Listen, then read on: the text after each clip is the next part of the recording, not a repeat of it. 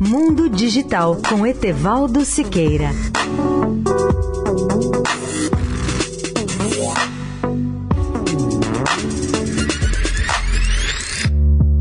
Olá, amigos da Eldorado.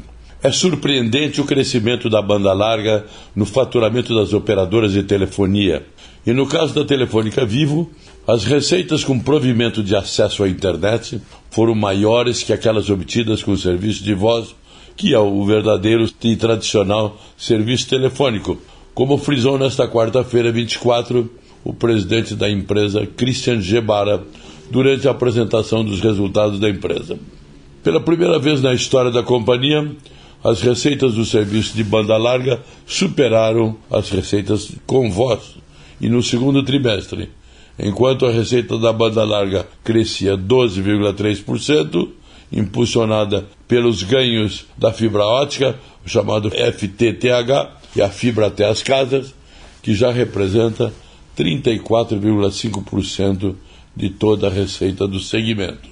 O crescimento é de 55,1% quando comparado com o mesmo período de 2018. No segundo trimestre, isso significou receitas de 1,39 bilhão de reais com acesso à internet contra 1,37 bilhão com serviço de voz, que teve queda de 16,19% sobre o volume de um ano antes.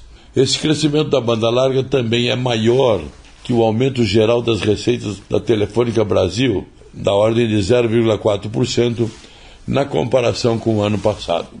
E segundo Gebara, o movimento reflete a estratégia da companhia em priorizar a expansão da fibra ótica, inclusive pela substituição dos fios de cobre, o que envolve a migração de clientes para velocidades mais altas de conexão, com impacto direto na receita média por cliente de banda larga, que cresceu 14,2% em relação ao mesmo período do ano anterior.